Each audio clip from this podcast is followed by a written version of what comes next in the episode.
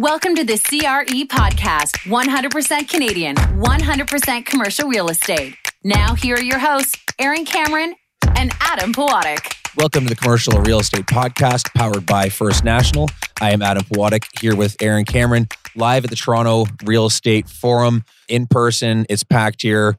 It's happening. I, I, I could not be uh, more excited. Yeah, I don't know when you're listening to this when this gets released, but this is day three and so Yes. we're all, including our guests, I'm sure, is kind of going, okay, let's just get through this. yeah, we've been talking about real estate for a while. So this is part of the the speaker video series put on by the Real Estate Forum. Our sponsors are Dow Vukovic, ML Emporio Properties, Rycom, and Turner Townsend. We thank them, of course.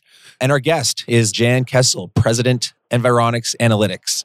Welcome. Thank you. Thank you for having me.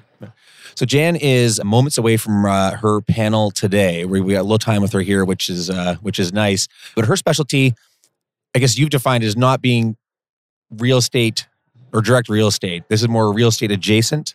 Our specialty is really data, being data driven. And so we work for real estate. We have for 20 years, and we're very much engaged with that industry. But we also provide similar kinds of industries to to banks and insurance companies and retailers and travel and uh, you know a wide variety of governments who are really trying to understand different parts of the population and understand how demographics and lifestyles and psychographics and you know socioeconomic status really impact people's decisions and how to use data about those populations and about different markets to really put your money in the right place and get results for your business. So, very much involved with real estate, but not exclusively with It's, real estate. It's decision making. You're, you're involved with decision making and community in all aspects. What, what we like to talk about is data driven decision making. You can read any business book that an article these days that tells you it's really important to have data. You have to harness your data. And there's been great advance in that a lot of people have purchased data or set up data programs inside their own organizations. But having data alone doesn't really help you unless you organize that data and you understand the business problems you're trying to solve and you use that data to really create outputs that you can put into action so that the data can make a difference to your business so you become more profitable or more successful or in case of governments you're serving your constituents better you know we believe that data really makes people's lives better but in order to really benefit from all the investments that are being made in data and analytics and AI and machine learning, that you really have to start from the business questions. And so, you know, what's happening in my world? How are things changing? You know, how do I engage with those customers or citizens that I want to connect with or businesses? And the devil's in the detail. I was as going to we say the devil's in the data. yeah. How did you get into this in the first place? And so I'm a mathematician sort of by training. That was my schooling. And I've always kind of just thought that way that, you know, we can use statistics and math to solve a lot of problems. And so I've really been doing it my whole life, which is a long time. I've been in the business for more than five decades. And the first part of my career, I did work in government in a statistics office for the province of Ontario. And there I was exposed to early uses of the census. Like, you know, if I put a dot on a map, how can I understand what's happening in the area right around my trade area? This was before we had geographic information systems, before we had personal computers. So I had really great training in understanding how data could be used for different problems. And working for the, the government, I had to be the go between. Statistics is a federal responsibility in Canada. And so Statistics Canada in those days was the main provider of all kinds of data about everything. But for the province, Ontario being a big province, but like any other one, we had to think about healthcare and education and transportation planning and business development and economic development. So I ended up after being a, a kind of a statistician and working on different projects, I ended up being the liaison between the provincial government and the federal government and doing federal provincial negotiation around data needs and data priorities. And even though it was a long time ago, it still grounded me in understanding that, you know, data are really important, but you have to understand the problem you're trying to solve. After doing that for a couple of decades, and it was really a, a great you know, in those days, working for government was a great calling, and and I I, I had a lot of Thought- opportunity. Felt like to you had learn. something like a purpose. Yes, but I also knew that if I was going to advance in my career, I either had to leave the government or go into some other kind of program because I was leading that statistics organization for Ontario, which was small, but still, you know, that was about as much as I could do with that. And around the same time, I had the opportunity to work for a company called CompuSearch, which was the pioneer in Canada for making data available to the private sector in ways that it can help with business problems. And their business really evolved from helping retailers understand where to open stores. And they were the first company, now I'm talking in the 70s and 80s, they were the first company to go to the government and say, we'd like to take government data and use our own techniques to make it more available and more usable to the business community. So the mall developers and the retailers were really pioneer customers for us. They hired me because they were expanding and they wanted to make those same kinds of, of data, value added data products available to the government. So I came there first as a salesperson and a consultant to take the data that they had and leverage it back to the kind of government applications that I'd worked in. And I did that for a few years and then eventually worked on the product side. And finally, I became president of that company. And I was president of that company from 1993 until 2000 during its most prolific period of growth, where what was really exciting for me was now we had a lot more than government data. We had private sector survey data and we had people were starting to collect their own customer data like you know retailers and banks had more information in the early days of CRM.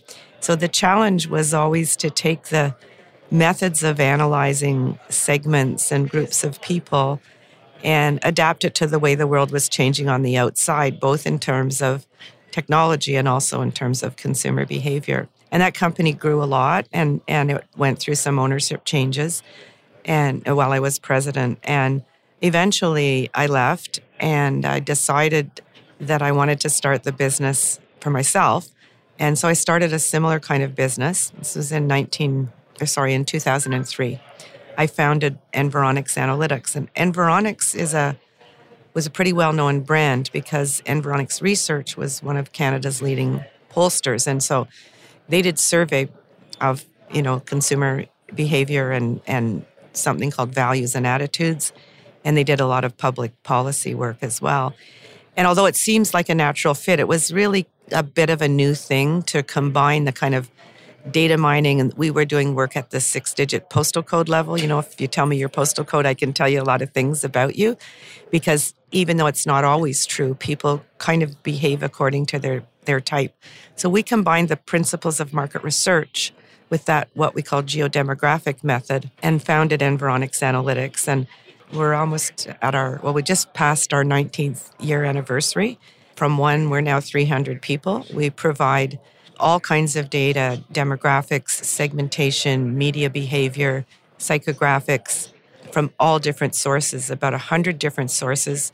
We bring data together, we use many different kinds of models, and we end up making about 30,000 behavioral as well as demographic variables available for 700,000 postal codes. And then we put that into software with algorithms and routines and reports so that businesses can actually go and say, well, how many people were, you know, in my store last last week using a footfall kind of measure, or what are the different segments of people who were cooking at home during the pandemic versus ordering food in. Like we can get r- right down into the granularity, and so Environics Analytics has kind of led the industry providing detailed data. We license it to customers and they can do it themselves or we do projects for them. And we also are specialists in sophisticated site modeling, so predicting sales at a location or looking at consolidation. And one of the most exciting things in the past couple of years is to really go from looking at physical location and trade areas and market studies to combining those kinds of data about consumers with the whole digital ecosystem. So, you know, going all the way to if someone saw my ad, did they actually buy something and did they buy it online or offline? we've evolved as a company and I've evolved in my career at like how do we adapt to different kinds of data in the outside world and different kinds of business challenges to help people be data driven. I'm also very involved with sort of a broader effort to help Canada be more competitive by being innovative. And you know, Canada's a very small market and we compete in a in a challenging world, but we have many unique value propositions. So, you know, making sure that that Canada prospers by being data driven also in my view makes ensures that that you know people's lives are better. If in the real estate industry, we're responsive to kinds of things people want in new developments. Like if people are working from home, do they need kind of conference center facilities or, or you know, workplace facilities? The whole debate we've been in on the last few years about what's the right mix in terms of mixed use. The more we can use data to build better products in the private sector, as well as, of course, help with things like healthcare and schools and transportation planning. I, I truly believe that being data driven makes people's lives better. Decisions driven by data. Like it's, I want to get into, we absolutely will get into just the implications of the data and what it means for the commercial real estate community and decisions on where to build, what to buy, you know, et cetera. Because I think that obviously is where your value add to our community, you know, really, you know, uh, hits the hits the pavement, so to speak. Before we get there, as you were kind of going through your background and, and the story of founding this company 20 years ago, I'm thinking big data is new, and you're thinking no, it's been around for 50 years. It's not new. It's just starting to become part of the way that decision makers decisions driven by data. Decision makers now realizing how important data. So I, I wonder. I don't, you don't have to answer this question. You're probably you know part excited because finally it's becoming way more you know center of decision making part frustrated because it's like well i've been saying this for 50 years that it's this important but finally people are starting to to take it seriously. Well no it's a great question. I actually like to talk about that a little bit because data's been important and been around for for 50 years. And especially you know we're in the real estate discussion here. So remember location location location and everything happens somewhere. And what's really exciting for me is that and what's old that's new again is the idea of location intelligence. You know, really understanding where things happen and using those kind of data is, is we've been doing that for years and, and we've we've got many wonderful customers who've been doing it for years. But there's a bit of a perception that that's a new idea. So that that's the one thing that's frustrating. But on the subject of big data, there is a kind of a dividing line. So, you know, the kind of data that we worked with for years, as I mentioned, came from survey data or census data or our ability to take compiled data like you know obviously aggregate not individual but aggregate profiles of what kind of cars people buy or or their financial behavior. But what's really changed is we have a whole new kind of data now. It's data that people can call breadcrumbs or data from the internet of things or or data from phones that can tell us a tremendous amount of information. And when we say we have 30,000 variables for 750,000 postal codes, in the great scheme of things, that's not that big right now. But let me just tell you a little bit about something else we're doing because it's really relevant to the real estate sector, and that is we are working with data from phones and internet. And number one thing is it's very important that that all be done in an extremely privacy sensitive way. Mm-hmm. So people sometimes get a little concerned when you say, well, we're looking at where cell phones go in order to see, you know, who's in stores and what they're doing and who's driving by my store and going by my competitor. So at Environics Analytics, we're the pioneer and the leader in taking data that have permission, either explicit opt-in permission where necessary or implied consent where it makes sense in using de-identified data De-identified. yes, meaning so it doesn't have the name on it, and using those data that go into models that predict human behavior. For example, every night we download from a variety of sources 600 terabytes of data from the mobile phone movements of Canadian phones. And again, already de identified, totally consented. But from those databases, we have to run right in, in almost real time algorithms to eliminate outliers. We have to ensure that we're curating, like having lots of phones, when you're thinking about where phones go, sounds like it's a plus. But you also have to make sure that you're using the phones that are seen often enough that they can provide reliable patterns because people are going to spend millions of dollars on bricks and mortar and marketing and merchandising. And you have to make sure the data are of good quality. So that's big data when you're bringing big data sources like that. And we have a hundred statisticians who mostly have experience in geography and spatial analysis and and operations research as well as predictive modeling. So when you're taking these huge feeds of data that are all location enabled and you're trying to use them to come up with a simple summary that says, you know, last week on from Thursday to Monday, you know, for the flyer uh, weekend, we can see how many people went to this grocery store versus this other one. That's really the the kind of the power and the opportunity with big and, data. and then you can say, well, and you had a sale on for this versus you had a sale Exactly. on for that. it's that's- it's it's an attribution technique because really when we talk about advertising and advertising effectiveness we do the best job we can right now in the data industry but what we're really all searching for is a good effectiveness measure and so when you're dealing with also with a lot of online advertising and you're dealing with with flyers both physical and store promotions and loyalty programs, what you're trying to understand is of all these possible touch points for the consumer in the retail world, which things really make a difference. And so harnessing those data and combining the new kind of data that I'm talking about with the old kind of data, we have a system called PRIZM, which is widely used by developers and retailers to understand their different customer segments. There are 67 types of consumers and citizens, and the classification is at the neighborhood and postal code level.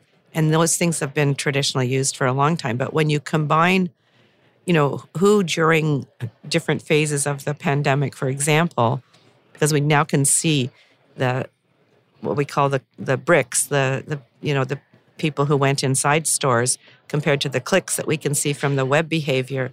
When you look at clicks and bricks using that phone derived big data and you combine it with a segmentation or you know maybe a, an attitudinal values system we can say the kind of people who probably had four or five different kind of people and these people preferred to you know shop online completely but when the stores were open they went back into stores versus now after the pandemic there are a lot of people who are you doing both? Or there's a revitalization in going into the bricks and mortar but there's different for different purposes. Some people will research online and go in. Other people will go in and go home and order online. And so combining the real big data with the more traditional data is what's been super exciting So purely purely as a thought exercise, if privacy concerns were eliminated and you get perfectly granular, detailed data, how much more effective would it be in trying to pinpoint human behavior?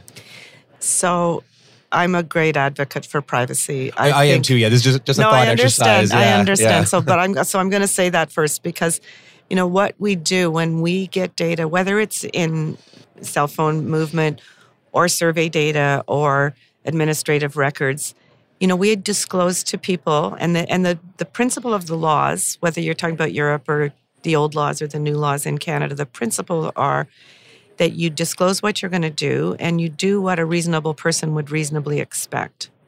And so for me, having worked in this space for a long time, it's hard to conceive of, well, if we didn't have those laws, what could we do? What I would say is that what we do is statistically as reliable as if we had kind of the no holds barred, which they have had in some other countries. In fact, now in most developed countries, there is this constraint. But when you use just pure raw data without aggregating it and testing it and modeling it, which is part of what we do to protect privacy.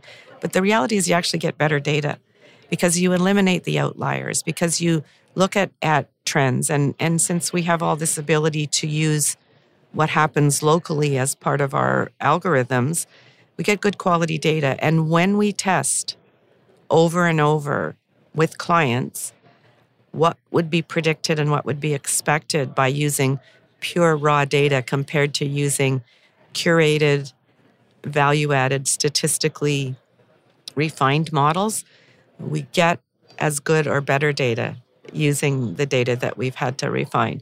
Now, having said that, having the largest volumes, like for example, Canadians are much more conscious of turning location off on their phones than Americans are. And most of the feeds that we get that come from permissioned apps come from apps that might be available globally.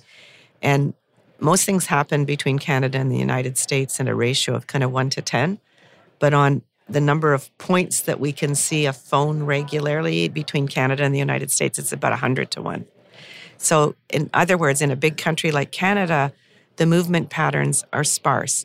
So, we've had to overcome that by using multiple sources, by combining them together, and then also by adding data from telecoms into the mix. So, that instead of just looking at the GPS data, we can add other sources to make it better. The big thing about all of this data work is that you know you don't just go get a bunch of data and throw a pro, a statistician or a you know a program at it. You have to have people who have got the business experience to choose the right data and choose the right methodology and think about the problem you're trying to solve. Because as I said at the beginning, like there's a lot of people, myself included, who can get really excited about the cool stuff. But you have to make sure, if you're a business, that the investments that you're making are really going to be able to go and be put into action. And you don't want perfect to stand in the way of good. You want data that can really help you with a decision. And it's a scientific process. You almost start with a thesis and then go and prove it, Yeah. right? And to a certain degree. Yeah. We had Rosemary Feenan on from QuadReal Research, and she was talking about, and this is getting into sort of sources of data. You talked about, you know, cell phone migration movement.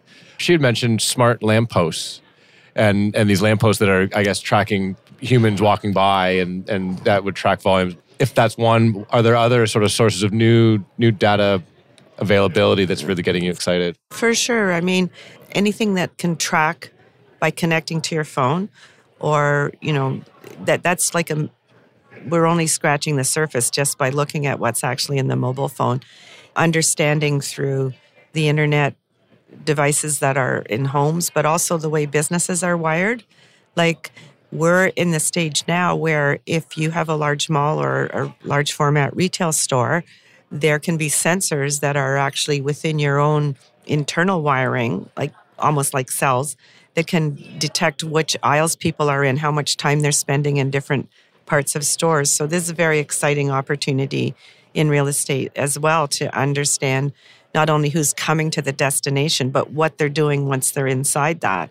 And the things like the devices that can be in in sort of this street network, they can help with city planning and they can help with transportation planning. So these things all have huge potential to make us smarter, but that's where we have to be intentional about what we could do and what we should do. And the should is from an ethical point of view based on disclosing and doing the right thing, but also what should we do from a methodology point of view.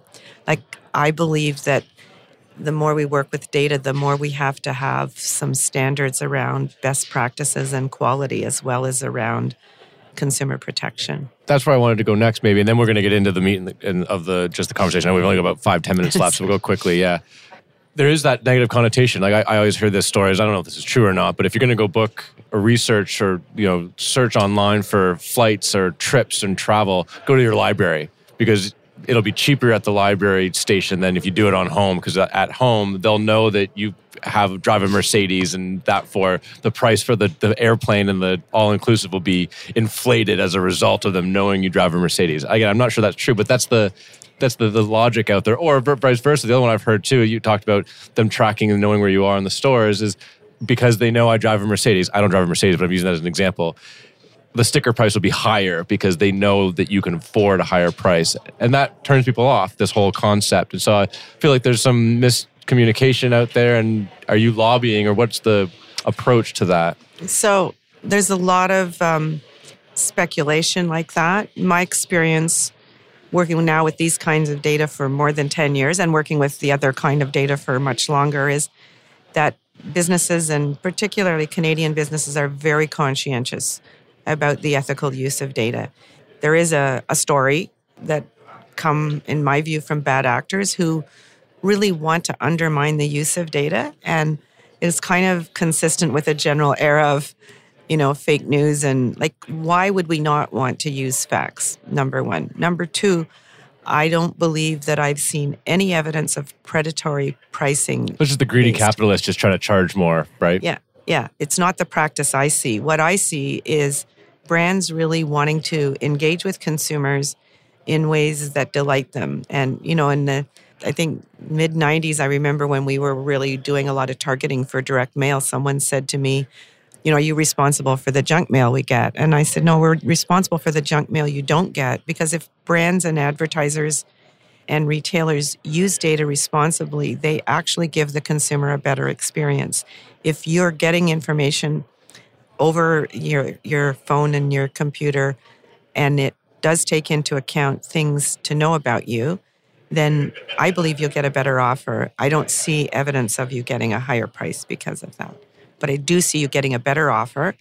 Now, there is also the problem that there's in technology, there can be fraud and there can be a lot of messaging that's not based on real data. But the secret sauce in solving that problem, in my view, is that we're getting so much closer to being able to go from the ad to the result. And, you know, right now, there aren't the best, there's not the best capability to measure the ROI Yeah, uh, of the targeting. But we're getting better at that. And as we get better and better, you know, if it doesn't work for the consumer, then the brand is not going to benefit from that. And Yeah. then they're going to have to change their tactics. So I don't believe it's true. I got a couple ads or a couple of apps right now on my phone that are popping up the ads and the ads are all in Chinese, which makes me worried that I'm I'm getting hacked or something. Somebody's in there looking at stuff they shouldn't be. It's misaligned advertising. Yeah. Let's talk about how it applies to to real estate. You know, to Aaron's example, I assume you couldn't list a property for sale and tailor the price by postal code.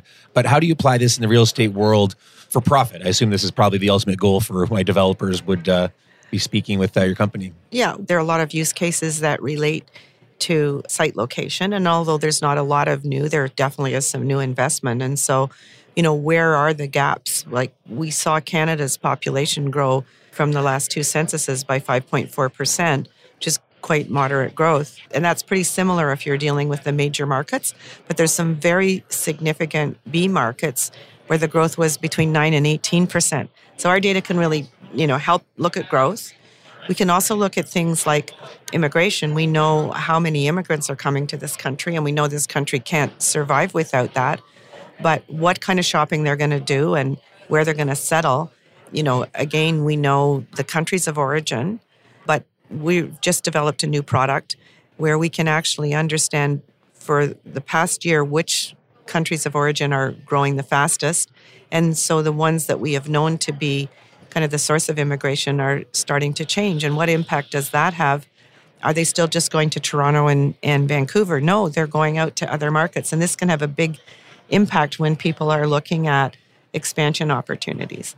Inside the malls and inside the, the commercial development, there's also the question of what's the right mall mix? You know, we know that people are coming back.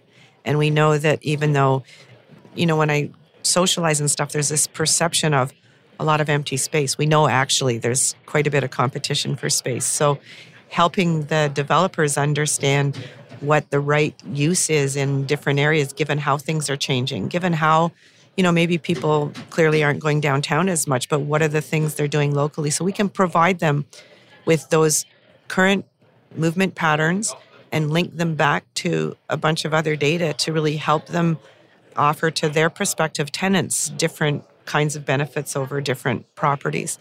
We can help on the on the residential real estate side. Our data are on many websites, you know, the association websites and organizations, other organizations that are the quick lookup for people who want to understand here's I'm moving from out of town, here's the kind of proper here's the kind of lifestyle I'm interested, you know, what are the demographics, what are the behaviors, what are these attitudes of the people to actually look at a potential property and see what the area around it's like. So anything from very simple consumer tools to stuff that really helps with the investments and, and the promotion of properties by the developers. Any data points you come across that would you know dispel a real estate myth? I mean, you kind of touched on already that.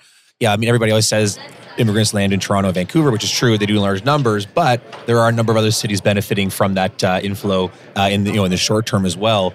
Any other real estate myths that you've seen that the data goes against? They're kind of myths, but I also think that the industry is smart enough to to start monitoring. So that that's I mean the big one I mentioned earlier is that e- even though the population growth is relatively slow, it's really differentiated in different areas.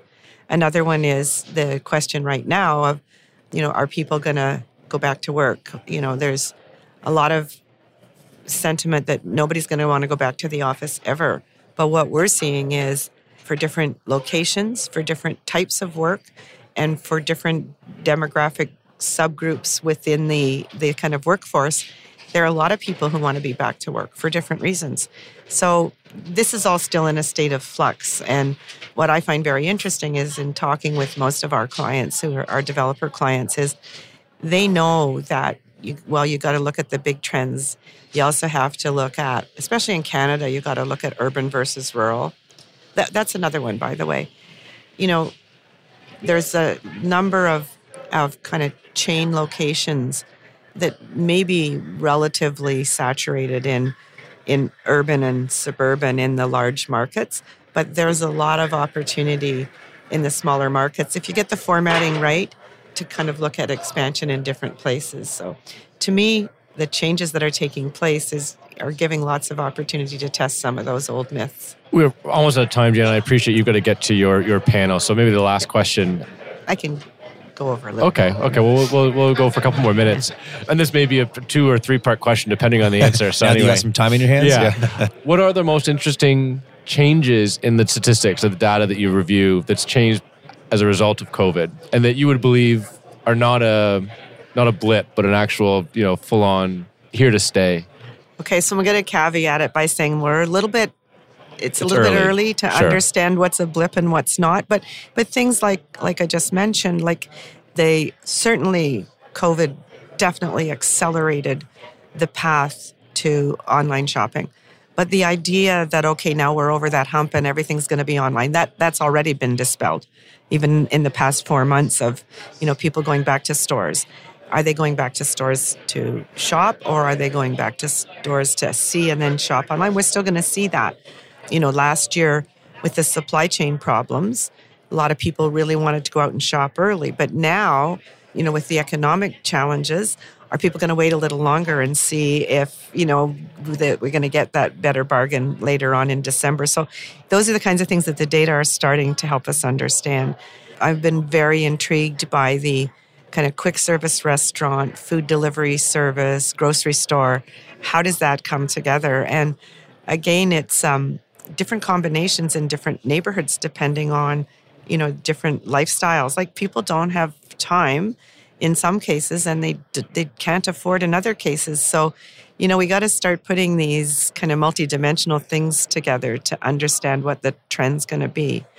I do think how the synergy happens between the online and the bricks and mortar can really help with new decisions in areas where you might not just have the capacity to have a a store everywhere. Like one of the things that's been quite interesting is to see IKEA open up that small format store in downtown Toronto. And I read in a retail newsletter last week that they're going to try in a few other places because if you don't have a, a destination store for something like that, but you still can have, you know, kind of showrooms or you can have pickup places. It's changing the dynamic. And those sort of feeder towns and rural areas that might not have been in scope for some, not just that example, they might now become in scope. And then that provides opportunities for developers to put, you know, kind of pickup places in more remote areas and stuff. So there's lots of exciting things that are coming. I think you touched on another myth there. Retail is not dead. Yeah. Oh my gosh. you know, but just so unbelievable how that story just circulates. And there's so much, there's so many great things happening. And because we work for so many different industries during COVID, we saw, you know, the ones that were really impacted. But even within that, you know, we saw people do, being innovated, like the quick service restaurants at the beginning, you know, was like quite a shock. But then what happened, they they really really upped their ante in terms of pickup and and then more, you know, not fine dining, but the in between restaurants who really got into the pickup game. So, yeah, it's not dead at all. And uh, I think whatever we, we spend another time talking about the differences in attitudes and behaviors of Canadians and Americans. But I think in Canada, the one trend we see is that Canadians really are not giving up shopping in stores. You know, it's interesting from a real estate perspective. You can get into these conversations because ultimately, you know, our business is to provide shelter, right? Whether that's for whatever use of bricks and mortar, and you kind of provide statistics and information for decision making on all types of all types of shelter. So it's it's a really fascinating conversation. Very last question: Fifty years in, is this the most exciting time of your career? Well, of course, because things are more data. You can go through yeah, more data. Yeah, you can yeah, process more data. You can but, but I. I want to say two two things about that. First of all, yeah, always having more data and being able to do new things is really exciting. But when you think about malls and large retailers, they are becoming more than just a shopping experience. You know, malls are be- being reimagined as centers of communities with different things that you can do there and different experiences. And so I think that's really exciting.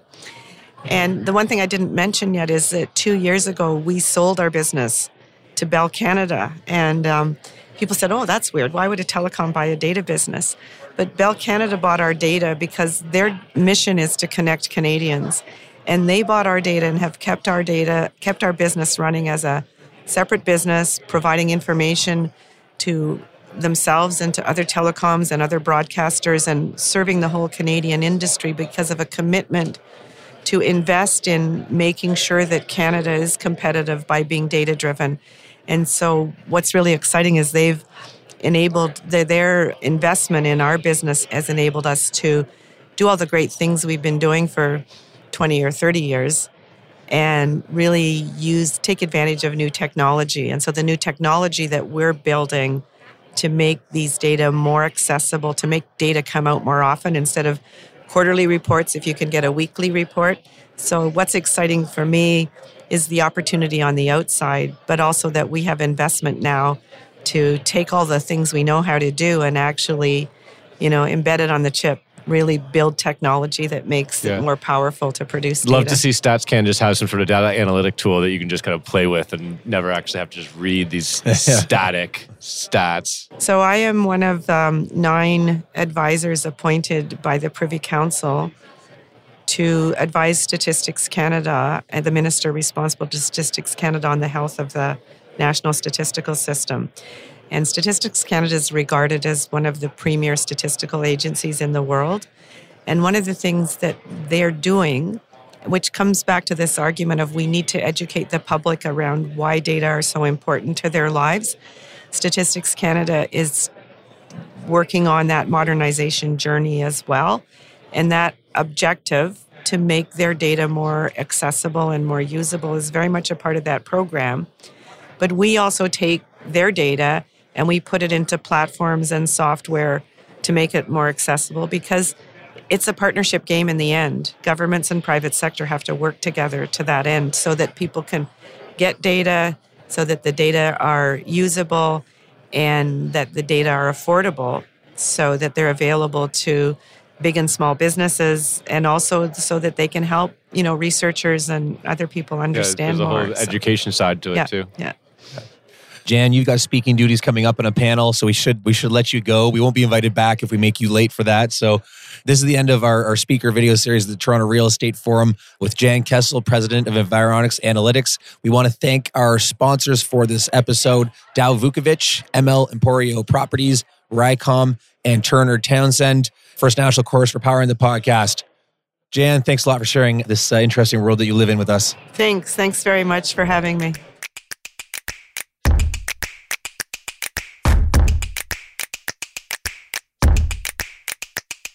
Welcome to the Commercial Real Estate Podcast after show, where Adam and I talk about the conversation with Jan Kestle.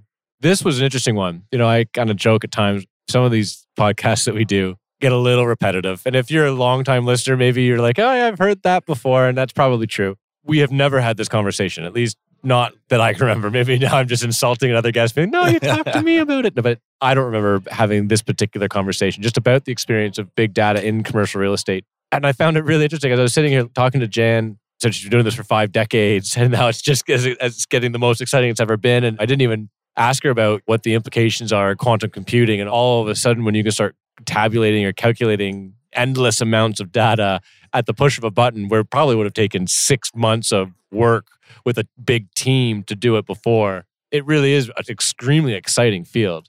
You're talking about, you know, was it terabytes of data that they're downloading on a daily basis? Yeah, that requires a fair bit of sifting and sorting and processing and refining to make it uh, useful. And you're getting that dump every day. I'm sure there's technology lags or gaps that maybe doesn't get it where she wants to be. And we were joking afterwards, though, you know, if you were born in 1850 and you were a dedicated statistician, your ability to access data probably didn't really change too much over, you know, the 40 years of career. Whereas now, especially the time frame she's talking about, there's got to be a different world in terms of what she can access and then apply your statistician's mind to to derive a benefit, a result, uh, a profitable decision out of.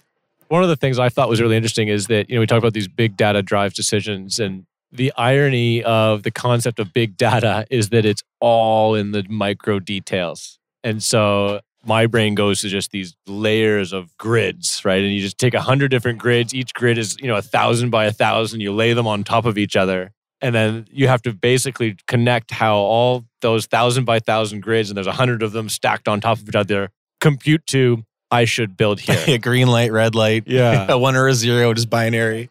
And to her point, I mean, Jan talked about how you got to filter the false positives and the positive falses and make sure that the data has integrity and is repetitive and all of the different things that I, you know, obviously I have no way of understanding that I'm sure very, very complicated mathematics to get to that answer. So you go, oh, yeah, we need big data. But it's really about just the minutia of the detail in order to actually help with that decision making. So big data drives decisions, but it's extremely complicated. And then what follows decisions is hundreds of millions of dollars, billions of dollars into a thesis. Yeah, you know, and I didn't ask about this either which is the impact of artificial intelligence and machine learning and you know robotic process automation and the way that that must be having significant impacts on the ability for again think of that visualization of 100,000 by 1000 grids stacked on top of each other you or I would never be able to do it a very very smart mathematician probably would take them hours days weeks to figure out just the relationship and the correlation between all those different data points and yet AI machine learning is probably instant we're still relying on gut feel. yeah. yeah. But just the ability to teach the robots how to figure out the relationships, the correlations. Again, now I'm getting way beyond my scope, but I find it very, very interesting. The next chance we get to have a guest come on and talk about that, we will take it. So, any listeners out there saying, This is my field? Yeah, come with a chart, come with PowerPoints and a whiteboard. We're going to have to scratch it out because it deserves diagrams. That is it for the Jan Kestle after show. Thanks to her for coming on and look forward to seeing her again in the future. See you soon, everybody. Thank you for listening to the CRE podcast. The information from this broadcast is not to be relied upon as financial investing, professional accounting, or legal advice. First National Financial LP holds Financial Services Commission of Ontario license number 10514 and 11252.